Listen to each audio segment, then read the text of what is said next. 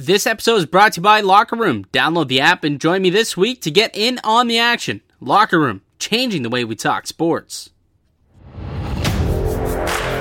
You're Locked On Maple Leafs, your daily podcast on the Toronto Maple Leafs. Part of the Locked On Podcast Network, your team every day. Hello and welcome to the Locked On Leafs podcast, your one-stop shop for all things Leafs. I'm your host, Mike DiStefano from T S N ten fifty Toronto Radio, also known as Al's brother from T S N's Overdrive. Get me up on Twitter at Mickey underscore Canuck. Follow the show as well at Locked On Leafs. And if you like what you hear today, please consider subscribing to the podcast. Leave a rating and review as well. That would be much, much appreciated.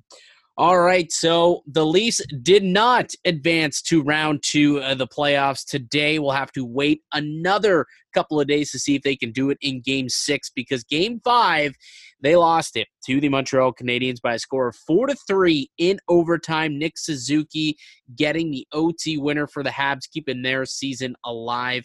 Um, It was a, a, an awful, awful turnover leading to that goal, and that was kind of one of the themes about tonight's game. And to join me to discuss this defeat is none other than our man, Tony Ferrari. Tony, what was going through your head when you saw that unreal assist by Alex Galchenyuk en route to the overtime winner by Suzuki? Oh, man, like you said, it was an unreal assist by him. Credit to him. What a pass. No look and everything. Double agent. But double agent Alex Galchenyuk. This, this That's is just, just it. This is yeah. just whole- he, It was just one of those games. It was just one of those games where he, he was good for so long during the game, and, and then in overtime he made a mistake. And, and people are giving him crap for it, but, man, he he's played a good series so far since he's been in. That mistake sucks, though. Really, really sucks at the end of it. Yeah, no, it, obviously, you know, it's joking, calling him a double agent. He's he's been good. He's he's been fine for uh, for Toronto. But um, yeah, I thought I thought tonight was tonight was interesting. It was kind of the reverse of what the rest of the series has been like, right? Like Montreal actually had the good second period, and then Toronto had to come back in the third period, and they did. They they had a great third period, scored a couple goals, brought it to O T. And then fifty-nine seconds in, uh, didn't even didn't even get to enjoy overtime. All right, like that was the first O T that we that we've had in this series. It was only fifty-nine seconds, coming off the heels of that triple overtime thriller between the Oilers and Jets. I feel cheated. Yeah, man, I felt like we could have had a couple overtimes with the way this game was going at times today, but it, it just felt like a sloppy game all around for the Leafs. Like they never really seemed to get in sync. Um, but the crazy thing is, like, you look at the game flow charts and stuff, and it, it sided with the Leafs for the most of the game. Like, they had that, that opening bad, uh, what, fifteen minutes of the game and ten, fifteen minutes of the game. And, and then they kind of got things right, and they were at least pushing play positively. And, and uh, I mean, you look at the the shot four percentages and, and everything, and they started winning it as the game went on. After losing it in the first period, they won it in the second and third. So it's one of those games where I think the Leafs came out with a kind of a slow start, a sluggish start. The Canadiens knew what they had to do, and, and they ended up winning the game in overtime on a really nice pass by Alex Galchenyuk. Well, Montreal came to play. I don't think there's any any any doubts about that. They knew that their season was on the line today, and like you said, the first fifteen minutes, it was they were you know really really aggressive. Um, on the offensive attack, they're they're putting pucks on goal and were rewarded with a couple of garbage goals, uh, but ended up did you know goals a goal. They don't ask how many, or they don't ask how, they just ask how many. And you know clogging up the neutral zone, taking the ice away from the Leafs as they tried to break into the O zone, didn't give them much uh, to do early in the first period. So Montreal, they set the tone pretty early on that they were going to try and and keep their season alive. Um, and ultimately, the Leafs battle back, like you said, battle back, brought it to O T, couple goals by Jake Muzzin, who had an unbelievable game. Um, but at the end of the day, Nick Suzuki scoring the overtime winner just fifty-nine seconds in. Uh, let's go through our three stars of the game. We'll get that out of the way, and then we can break down this game in its entirety after that. Um, let you go first. Who was your third star of tonight's game? All right, I'm, I'm going to give it to him, even though he got two secondary assists, and it wasn't huge plays that he made on either goal. But William Nylander, man, he, he's been the best player for the Leafs all series long, and tonight he just continued to get chance after chance. It seemed every time he got on the ice, something was being created offensively. He was one of the few players that, like you mentioned, the Leafs started getting stuck up in the neutral zone. They weren't able to transition the puck all that well. well. But Nylander seemed to be the one guy that can continuously cut through that defense and cut through that neutral zone trap that they were employing for at times in the game. So, I mean, kudos to Nylander being being as good as he was, picked up two assists. And, I mean, w- what else can you say about this guy? He's, he's come to play in the playoffs when a few of the other stars haven't quite done so. one hundred percent and, and well-deserved. And, and, you know, for as great as, you know, Nylander has been, I'm still baffled that his ice time is is a lot lower than it should be. Like, just barely getting over the seventeen-minute mark in a game where he was clearly the best Leaf on the ice. Meanwhile, you have guys like Marner, who's been rather silent, and and Matthews both getting just a hair under twenty-five minutes. I understand they're your best players, and you're going to ride them as as you know as much as possible, but I feel like you got to get Nylander out there on the ice a lot more when he's hot, because when he's hot, he's just as good as anybody else out there. And, you know, I feel like only getting him seventeen minutes is kind of a disservice to to, to the Maple Leafs, especially the way that he's been playing. Um, I'm going to, since you went with Nylander, he was clearly somebody who deserves to be in this three stars category. I'm glad you did, but I also wanted to give some love, actually, to the third line. I don't know about you, but I actually like that that kind of newly formed third line of, of Engvall, Mikheyev, and Wayne Simmons. I felt that they actually had a, a pretty good game, um, especially early on. They were kind of buzzing. They were forechecking hard, creating some turnovers. They were cycling the puck really well, had a couple of chances. That one Simmons, uh, about midway through the first, that just kind of went right up. I think it hit the bar, um, but almost beat Carey Price to open up the scoring. But that third line, I felt, was was pretty strong um, throughout the throughout the entire game, so I wanted to give them some love with my third star. No, I totally agree with you. And it's funny that they're actually the only line where all three members of the team finished above the fifty percent mark in the Corsi battle. So, I go. mean, it, it, they played a great game. They seemed to be effective on almost every shift. And, I mean, Pierre Engvall, Morgan, and Ilya Mikheyev give you that speed factor. Wayne Simmons is a guy that's going to get in your face and hit you when he needs to. And I, I thought they played a really good game today. And they didn't necessarily bleed blood, or they didn't bleed chances or anything. They kind of push the play offensively, and uh, even if they're not scoring, I think that line, if they can do that, that's that's how you get su- success. Uh, who's your second star tonight? My second star, I got to give it to, to Jake Muzzin, because I got to give it to a couple Habs at the first star. But Jake Muzzin, two goals to, today. I, I mean, the second or the his second goal, I didn't even think he got it at first. It was just this nice little tip as he cut into the the offensive zone on the rush. Like, man, this this guy just seemed to be all over the puck, especially in the third period, and it just kept coming to him, and he kept firing off shots, and he, he was a big reason why the Leafs were able to get this game to overtime. Yeah, I actually gave him my first star, to be quite honest with you. Like, I thought Muzzin was was fantastic in his own zone, um, scored twice, got, you know, both goals in the third period. Um, you know, Jake Muzzin, this is, this, it was a, it was a great game for him for sure, which is why I gave him, um, my first star. My second star, I still gave to Carey Price though. Um, he was, you know, he kept this team in it, and, and that Muzzin goal late definitely hurt. The game tying goal, that's not a great one. Uh, it's something where he wishes, like, a fraction of a second he closed his legs earlier. That went five hole. But other than that, I mean, you can't really fault him, I guess. He did, he couldn't see the first shot, and then the the the or the the sorry the Muzzin goal, his first goal, the shot from the point, just probably didn't see it. There's bodies all out in front. The first goal, you know, Marner kind of takes him out of position, but then just kind of ping pongs off a bunch of different players and ends up in the back of the net. But ultimately, Carey Price, um, especially early on in this game, was was on his A game, and and you know you, you, when he's making like stops like that, you just know that it's going to be a tough night to beat Carey Price. And uh, today he was he was a, a fairly good goaltender, and definitely willed that team to victory. Yeah, I think I mean Carey Price is the guy I was going to give my first star, with an honorable mention to Joel Armia, but. Even in the, like, you look at Carey Price's numbers, and, and yeah, he, the Leafs kind of outshot them by the end of, or the, yeah, the Leafs outshot them by the end of the game, but Carey Price was ke- kept them in the game in that first period. That first period, the high, it, despite Montreal completely outshooting Toronto in the first period, the high danger chances were actually in Toronto's favor, seven to two. That some of the saves he was making, there was that save on Marner on that quick in type chance. There was a couple save, three or four saves on Nylander tonight that just were outstanding. Man, Carey Price stood on his head, and yeah, he led in a couple of those weak goals late, but I don't think the Habs would have been there if, if Carey Price hadn't been as good as he was in the first two periods. Yeah, like one hundred percent. And Carey Price, has been great this entire playoffs. Like, he has exceeded my expectations, not because I think that he's washed and, and, and you know, not the same Carey Price that, that he used to be, but just the fact that he was injured the whole last month of the season. Like, I wasn't sure that he was going to be able to come in and be healthy and be as good as he, as good as he's been, to, to be honest with you, but definitely has exceeded my expectations and has stolen a couple of games here for Montreal and has given them a chance to win each and every one of them. Um, all right, so those are our three stars of the game. Let's take a quick break, and when we come back, let's break this thing down and uh, go through some of the things we liked, some of the things we didn't like, and then, uh, well, we'll we'll chat a little bit about what might come about in Game Six. Because Tony, there's gonna be fans in the stands. That's exciting. We'll chat about that next. All right, welcome back to the Locked On Leafs podcast. Mike DiStefano, the host of this program, and just a reminder, this is a daily Maple Leafs podcast, and this is the playoffs. We're going on a run. I'm I'm I'm calling my shot.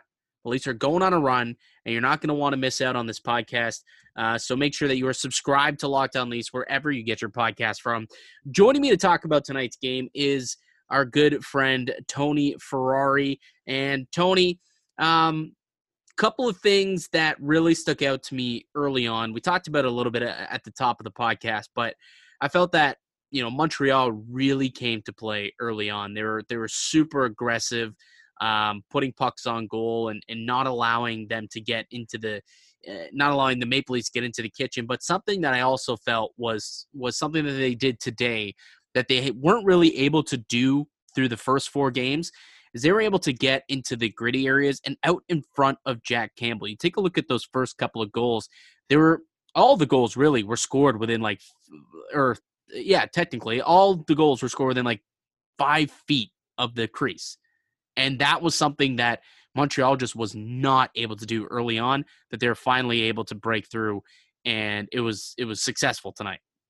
Yeah, I think that's a really good point. Like, Montreal is a team that they're not going to necessarily outskill you, even even when they're playing other teams that are in in, in their range of, of natural skill level. They're not going to win the game by just outskilling you. So, especially with a team like the Maple Leafs, who who have guys like Nylander, Matthews, I mean Tavares when he's healthy, and, and the list goes on of guys who can just fire the puck from the top of the circle and legitimately be a goaltender at will at times. So, like, the Canadiens have to be that team that gets in tight, scores those ugly goals.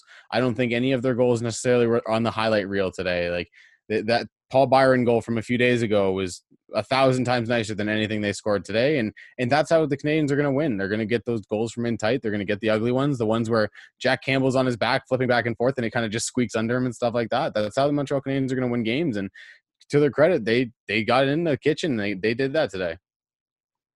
Yeah. We're like in the past, and also, I, I, what are your thoughts on Campbell's game today? I felt like he wasn't as sharp as he had been in the past, and, and I wonder if, if he's getting a little bit fatigued. We knew that this was kind of an issue that he had earlier in the season. Would you say that maybe some of the goals that were allowed today, the the the lack of puck tracking, may be attributed to to some fatigue starting to, to settle in on, on Jack Campbell? I think it definitely is fatigue, and like, I won't be shocked tomorrow if we see the practice lines come out and everything, and he's not even on the ice. He's going to take another maintenance day like he did earlier in the series. But it was one of those things where, like, it wasn't even the puck tracking that I thought was the issue, because you'd see his eyes move over towards where the puck is going to be, but it was his legs that seemed to be kind of tracking behind him, and he was a little bit slow with his leg movement and everything. So I, I think a day off will do him wonders, because he, he has been really, really good. Uh, maybe that back-to-back was a little bit more strenuous on him than he thought, but I mean, he's been there, the, the Leafs guy all season long, basically. So you got to keep riding him. You got to keep pushing him. And at the end of the day, I don't think anyone's really all that worried about Jack Campbell at the end of the day. No, I mean, he's, he's this Leafs number one goaltender. I don't think they're going to turn the, turn the crease over to, to Freddie Anderson. If, I mean, unless Campbell legitimately can't go and he comes mm-hmm. out and he's like, I can't do it. Um, I, and you know, he's, he strikes me as the kind of guy who would come out and say, like, my body won't let me do it, and it, you know, this team would have a better chance at winning if Freddie, a healthy Freddie, was in net, because I just I'm not going to be able to give it my all tonight based on how my body is feeling. And unless that happens, Campbell's going to be in net Saturday night. Like that's, that's just going to happen. Um, what else about tonight uh, kind of stuck out to you? The big thing that stuck out to me was Rasmus Sandin playing maybe his worst game of the season today. He, he was really rough early on, and, and I think Keefe noticed that right away, and to his credit, he, he limited the bench. Sandin didn't see a shift late in the game, and I mean, I don't think I would have given him a shift, and, and everyone that's ever heard me talk about Rasmus Sandin knows how much I like the kid. I think he's going to be a really good defenseman in the N H L, but I, I think this was the game that maybe gives Travis Dermott that opportunity to get back in there and, and really establish himself on this roster for however long the Leafs are in the playoffs, and hopefully, like you said earlier, it's a long run. But I, I think Travis Dermott comes in, he played a really good game the other day. If he comes back in and plays another good game in Game six on Saturday, I think we could see that switch go full time. And I mean, like I said, I love Rasmus Sandin. Long term, he's going to be a great defenseman on in the top four of this team. So it's not something I'm worried about. But yeah, that physicality that uh, Montreal showed today. I think one of the things with Rasmus Sandin is that he sometimes thinks he has more time than he does. And, and we saw that a few times today where he's getting rushed behind the net. He got hit by Perry and, and caused that turnover. Like it, there was a few things that happened today where he just wasn't seeing the time and space like he he should have or he has in the past. And and that's an issue at playoff time, especially when a, when a team's going to play overly physical like this. Yeah, he he definitely struggled uh, in, in tonight's game. And I, I had the same thought process as you. I was going to ask you that question. If if you had the lineup card, who do you go with, Sandin or Dermott? Sounds like you've already answered that question for me. But, um, you know, you, you think of the, the turnover on the Armia goal, outbodied by Kotkaniemi on that third goal. I, I, he was he played six minutes and eleven seconds tonight. He really, um, I think it was after the Kotkaniemi goal, I don't think he actually, like, played much. He may have got like one or two shifts after that, but that was it. I think the whole third period he sat, and yep. um, Keefe was just, you know, double shifting Riley, double shifting Muzzin, um, you know, and, and they ended up Riley up to, to twenty minutes or twenty-eight minutes. So he, he ended up playing with Bogosian quite a bit um, along with Muzzin, but yeah, Sandin for me definitely struggled, but I, I just wonder because you know, we felt that he struggled in game one as well. And he clearly was, you know, a, a costly play um, on the Paul Byron goal was, was kind of, you know, not necessarily his fault, but, you know, he didn't play it properly. And then a couple goals, you know, you can attribute again here tonight to, to Sandin, um, a dash two on the, on the ice for, for a couple.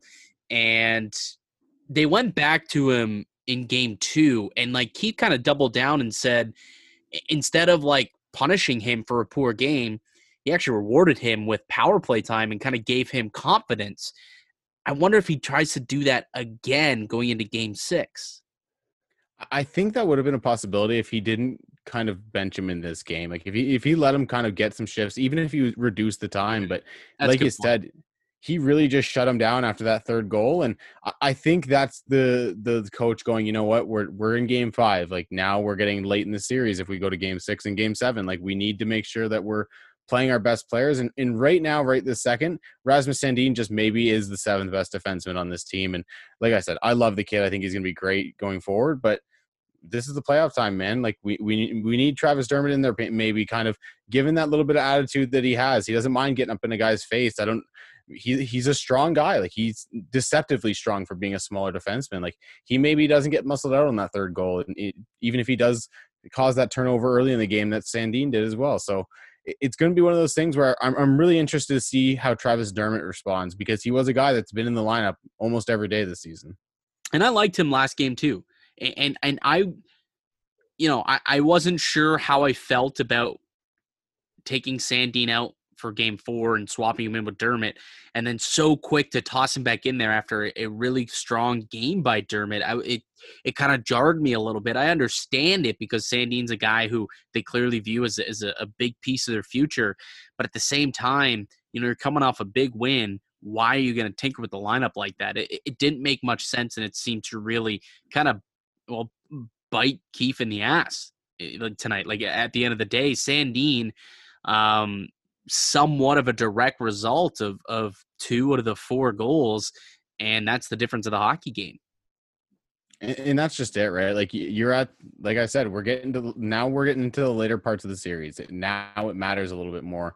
And, and now you can't have five defensemen on the ice. It's going to be honest with you. Like it's, it's going to get tough if you're going to have to keep playing that six defenseman only six minutes a night. Like, you're going to need Dermott in there, whoever's in there, whether it is Sandin or Dermott, playing ten minutes, eleven minutes, and getting those minutes up so that Riley doesn't have to play twenty-eight, so that Muzzin's not up at twenty-five, so T J Brodie's not up at twenty-four. Same with Justin Holl. Like, you had a lot of guys playing big minutes tonight because you had to take one out of the lineup, and I, I don't think that's something you can do long-term in the playoffs, especially with how rough and tumble it is. I, I think if Dermott comes in and he plays well, I think you got to start riding him a little bit because, I mean, he's earned it over the last couple of years playing in this this team and, and being in the lineup on an almost daily basis. Uh, I'm going to get you to keep your coach's hat on. Um, so the Leafs only had one power play tonight, and technically they didn't score on it, although the Muzzin goal came like seconds after it expired. Um, but that was also like on the P P two unit. The first power play, can you explain to me why William Nylander is not playing on that power play the way that he is like playing right now? Why don't you swap out a Jumbo or a Hyman? Can you explain to me why, like, Keefe's reasoning for, for doing this? Clearly, that first unit is just not doing much of anything these days. Um, switch it up. Put your yeah. most dynamic offensive threat in this series on that top unit. Get him to play more than forty-one seconds of your two-minute power play. It's it's pretty funny that you say that, actually, because he was actually the only player to register a shot on the power play today. Um, there you go. I think he he needs to get up on that first power play unit. Um, Hyman or, or Thornton, I think you could probably switch one of them out realistically. I don't think you need both guys there because both of them kind of play a bit more of a stationary game. They're best when they're not having to kind of jump in and out of the slot and everything. They can kind of stay around the net and do what they do there. So whichever one when you prefer there. I personally prefer Hyman there. I think Thornton can go down to the second unit.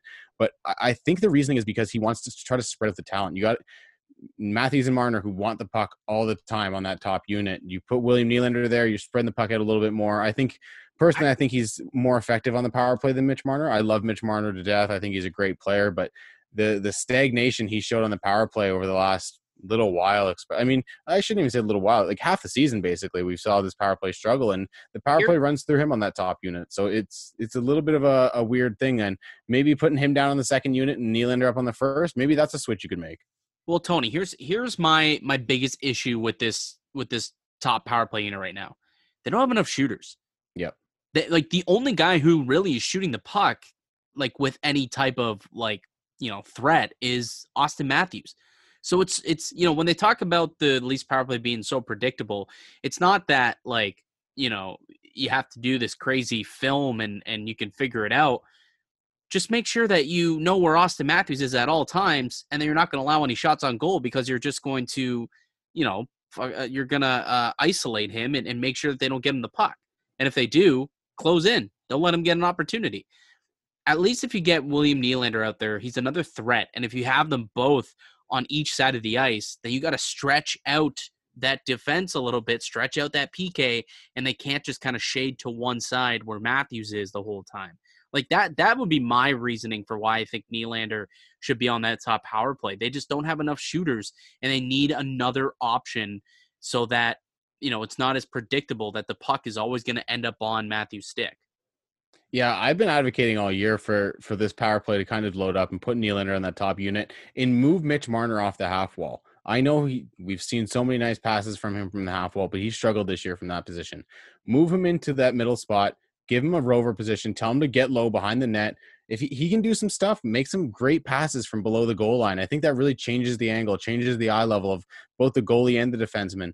If you put Nylander and, and Matthews on the flanks, you get a guy like Riley up front and then Thornton in the middle or Hyman in, in, in the front of the net, then then you get Marner able to kind of just rove around the zone. He doesn't have to be a guy that's a stagnant position. Matthew, Mitch Marner is at best when he is in motion. When he sits down and sits in one spot, he loses a lot of his dynamic ability. I think you get him moving behind the net. I think you get him going to the high slot. I think you get him in position to make passes to more than one player, and, and that's how you get that power play going.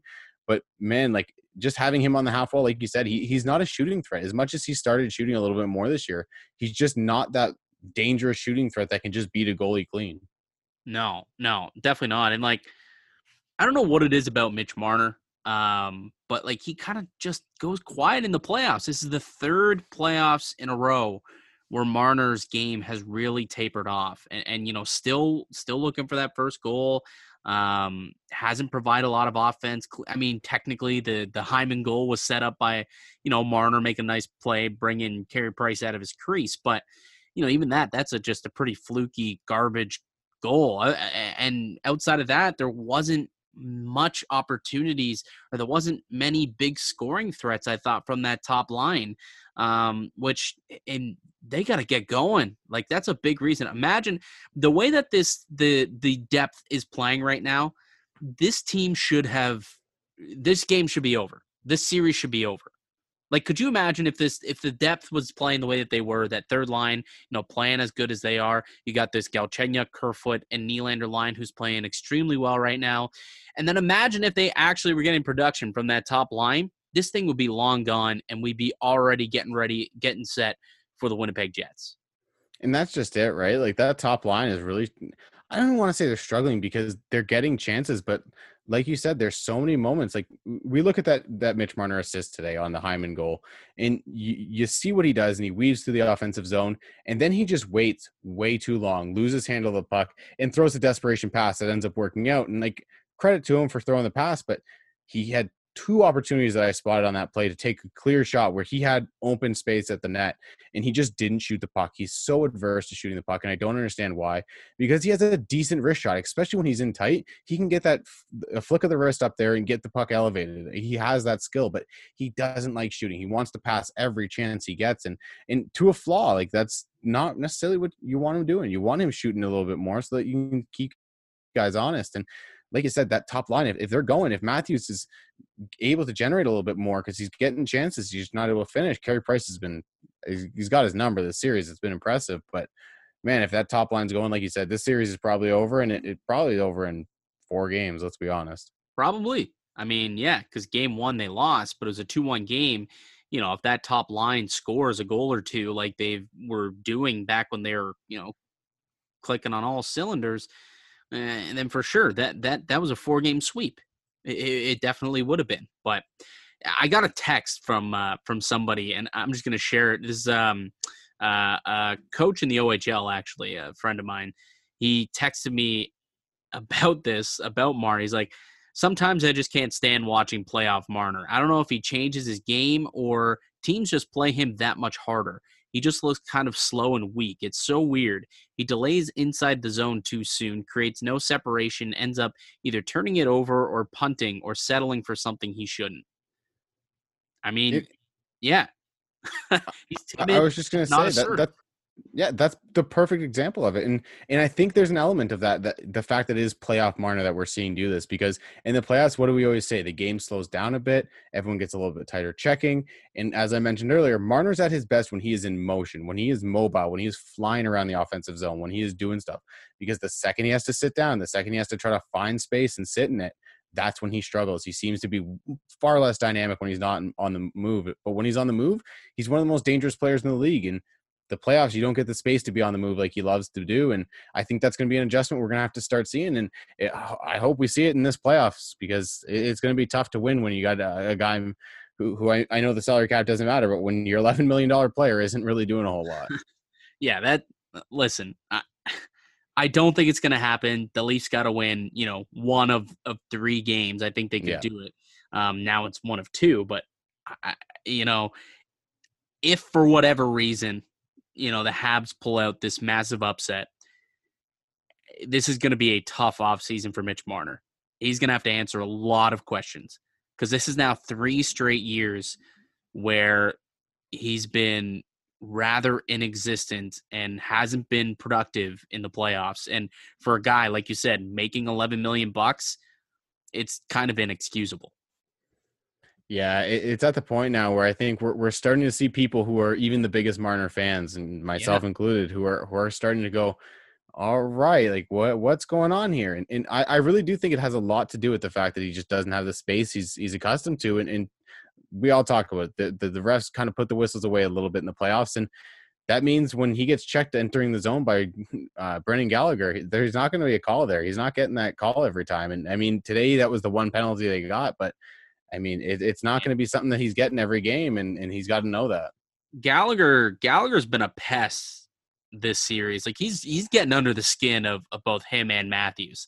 Like, even the, there was a – I mean, I thought it was a pretty blatant interference yeah. call in the first period on Auston Matthews, that one uncalled. But, like, though, like uh, he's just – he's such a little agitator. And, like, he's one of those guys who you uh, you hate to play against but love to have on your team. Um, and, and it's just like, oh, my God, I, I, I hate that I hate him because I want to like him so much, but he's just such a little pest. Um, and he's making life difficult for, for that line, for, for Marner and, and for, for Matthews. Um, all right, let's, um, is there anything else about tonight's game that, uh, that, that you want to chat about quickly before we kind of tee up game six? No, I think the Leafs just need to get back to what they're doing and, and play like they did in the second and third period, because if they do that, they'll they'll probably come away with the win on Saturday. Yeah. Uh, all right, we'll take one more quick break, and when we come back, let's uh, let's chat about Game Six, which is going to be in Montreal. Fans in the stands. How much of an impact is that going to have? We'll find out next. Welcome back to the Locked On Leafs podcast, your one-stop shop for all things Leafs. Mike DiStefano, the host of this program, with you. Alongside me, I've got my good friend Tony Ferrari. Um, Tony, so the Leafs drop in Game five, four three in overtime. Uh, going to Game six now. And what makes Game six extremely interesting is that for the first time since March of twenty twenty, there will be fans in the stands at a Canadian N H L game. How much of an impact do you think that will have on this next game? I honestly, I, I think it's going to have a huge impact on both, both teams. And I, I think it's going to be a, a boost for both teams at the start of the game. I could see this, both teams coming out super hot. They're going to be on fire. They're, like, just that, that opening cheer, even even the, though the Leafs are going to be the away team, that opening cheer, hearing the fans in the sta- stands for the first time, and, and a guy like Matthews knowing that with one shot he can silence the, the limited fans that'll be there, I, I think it's going to be just an insane environment. I think it's going to be a ton of fun. I, I can't wait till Saturday comes. Yeah, I, I think it's going to be too. I mean, you look at around the league what, you know, those first couple of playoff games were like. Uh, in, in, you know, like in Florida, in Carolina, uh, in Colorado, Vegas, go up and down. And, and you just take a look at those first few games at the playoffs where they were just packed with fans for like the first time. And it, it was just like great hockey. It, it just really inspired the the players to go out and, and give it their all and, and really gave them a little bit of extra juice. And I think that's what this series needs. I think that's what Matthews and Marner and Hyman need. Um, I mean, I get it. They've they've been able to compete, and you know they've all had kind of career years this season without fans in the stands. I get it. But at this point, when they are kind of struggling a little bit to to create some offense, I think that having some people and having some noise in the building, having uh, some guys, you know, some some you know Montreal fans heckling them, giving them a little bit more um, of an edge to go out there and shut them up may be beneficial uh, for for Toronto as well. Uh, I completely agree with you. Like I said, it, it's going to be interesting to see which which players come out hot right away. Um, one thing I did want to mention on the tickets, though, I just happened to come across this as I was scrolling through Twitter real quick. The Their price, t- oh, they're over a thousand dollars Canadian right now. Wow. Oh boy, I'm not that- surprised. I'm, I'm really not surprised. I'm, I, you know what? I'll be curious to see though. Toronto travels. I'm gonna be oh, curious yeah. to see how many Leafs fans find their way into that building, and how much is going to be Leafs and how much is going to be Habs. You guarantee, I mean, it, especially considering that a lot of these tickets are going to be sold like on the secondary market. I mean, unless you go through some sort of vetting process, you don't know who you're selling to. There's a lot of rich Leaf fans or rich Leaf business owners who would love to go to a game and would love to make that six, seven hour trek out to Montreal. And, uh, that's what I'm curious to see is is really when when you split it down, how many are going to be Leaf fans? How many are going to be Habs fans? Yeah, in this article on Bar Down here, they have a couple of uh, tweets in, uh, of people who, who had bought in tickets, and a couple of them are Leafs fans paying twenty-five hundred dollars for a pair of tickets to watch the Leafs play the Habs, and his wife's going to kill him. And yep, she will. So enjoy the game, man, because that's the last thing you'll see. But oh man, it's it's going to be a, a ton of fun. I can't wait for the game. What what like would you do to get a ticket to that game? Like oh. not not a, not a money value, but like, is there something you would be willing to do to get a ticket to, to, to go to that game, to go to game six in Montreal? Uh, I don't even know. They're, they're, I'd probably do a, a, some inappropriate stuff for a like, ticket to that game. Like, would you would you eat some weird stuff?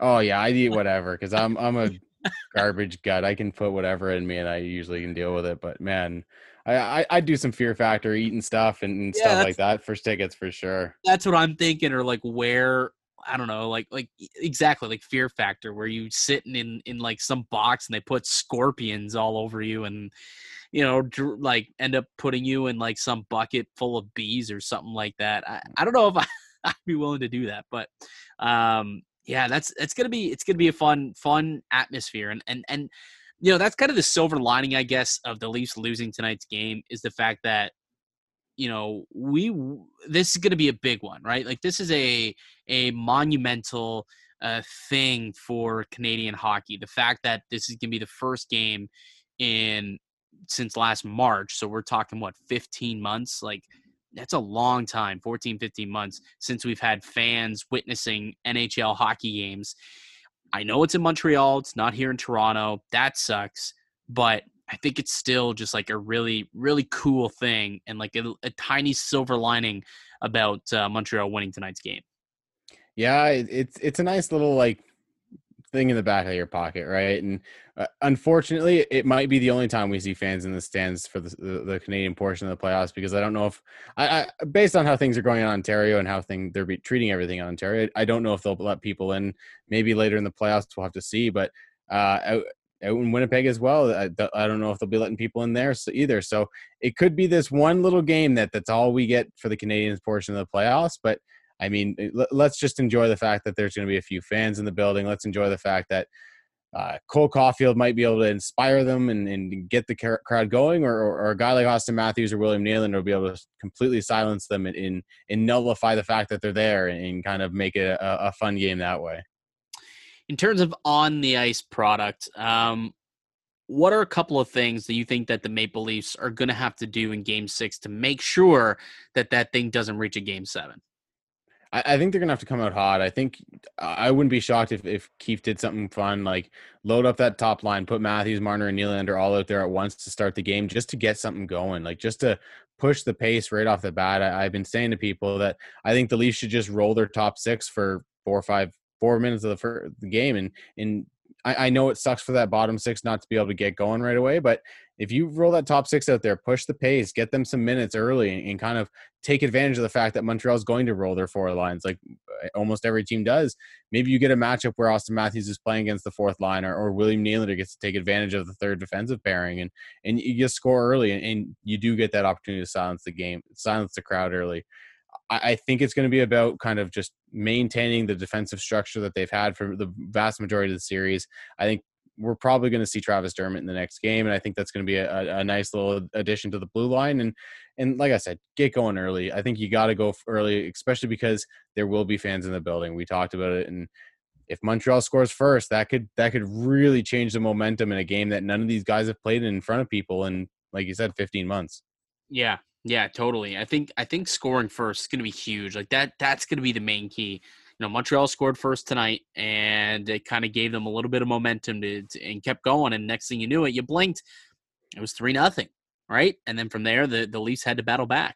Uh, so I think scoring first definitely is is going to be a big thing. And I, I, like I said, one of the things that tonight, what Montreal did was they got to the front of the net. They suffocated. Um, the goaltender, and they were able to to pounce on loose pucks. Toronto's got to get back to it and make sure that they're boxing out their guys and not allowing people into the kitchen of Jack Campbell, because that was really like almost tonight's kryptonite um, and has been the, the biggest difference between the way that the Habs scored tonight where they weren't scoring the last few games. So I think if they get back to that, That'll be another recipe for success as well. All right, give me give me your prediction. Do they end it tomorrow? What's the score? And give me a goal score as well. All right. Well, I think th- I think they do end it Saturday. I think they they end up winning. Uh, I'll go with four two just because it's fun. Like that's a, that's a good score. three two and an empty netter. I think I think Willie has a, at least one goal. I think he has a pretty big game, and, and Kerfoot and Gauch will kind of get a couple points because of that as well. But I, I do think that top line is going to get on the board. I think even if it is that that late goal that kind of puts them over the top, or, or even just the empty netter, I think Matthews or Marner, one of them will get on the board, and, and hopefully kind of spurs things on as they go forward in the playoffs here. Yeah, I'm I'm with you on a on a lot of that. Um, I think four two is a real solid score. You know, four two uh, in, in game six to, to win the series, four games to two. That makes a lot of sense. And I get the sense a, a guy like Jason Spezza could really come to play tomorrow, right? Like he can get energized by people in the building. Like a, a guy who loves the game that much. Uh, I feel like maybe he can have a, a monstrous game again for Toronto and, and really s- step up for them. And I, I'm going to, I'm going to, take a gamble here and say that Spezza kind of turns the clock back again and gets himself on the on the goal sheet, and that they win in six and advance to the second round for the first time since two thousand four. How much of that do you remember? Uh, I remember it very clearly because I watched it on a very small black and white television in my room because my mom was like, no, I'm watching my shows. You can watch hockey somewhere else. Black so and I, white. I, I remember the black and, oh yeah. Just, black and white just, in the mid two thousands. Oh really? Yeah, baby. I had this little tiny T V in my room. It was no bigger than a laptop screen that we all kind of have now. And it, I watched the entire playoffs on it. I still remember trying to figure out if that uh, goal in the finals went in for Tampa or not. And it, I mean, just so much fun. Just a great year. That's, dude, it was two thousand four, not nineteen eighty-four. What are you, black and white? I mean, it feels uh, like nineteen eighty-four that long ago. Oh, you're boy. Right. It, it does feel like it was a long, long time ago. And and hopefully, you know, the Maple Leafs can kind of exercise those demons Saturday night, get themselves a victory and move on um, where they'll meet the uh, the Winnipeg Jets in round two. But before we get ahead of ourselves, there is one game to play, and that is going to be uh, Saturday night in Montreal. twenty-five hundred people will be in the stands for that one. Uh, hopefully, it's a good game. I think it will be based on what we've you know what we've talked about, and uh, I'm excited for it. Hopefully, the the Buds can end it as well. Uh, that's gonna do it for us here today on the podcast. I'd like to thank you all for listening and supporting the show. You'd subscribe to the Locked On Leafs podcast on all podcasting platforms and receive daily Leafs content. Follow myself on Twitter at Mickey underscore Canuck. Follow the show at Locked On Leafs. And follow Tony at the Tony Ferrari on Twitter. And uh, Tony, you got anything that you're writing that's coming out soon? I've got nothing coming out right now. I'm working on the big end of the year rankings and the big end of the year fantasy prospect report. So my my output for the next couple of weeks might be a little low, but it, it's got some big stuff coming. You're a draft guy, so I do got to ask this question because my man, Owen Power, playing really well at the Worlds. Has he moved up in your rankings at all? Because I know that he wasn't your top guy, but he is the top guy um, according to T S N's prospect rankings, as well as the, I believe the uh, Scouting Bureau also ranked him as the number one guy. Uh, has he made his way up on your list yet? He has made his way up, but he's still not the top guy. I think uh, another guy that we've seen at the Worlds is Matty Beniers, and I, I think he's the guy that has solidified himself on a lot of lists that aren't the, the mainstream lists, and I think Uh, Owen Power certainly has been playing.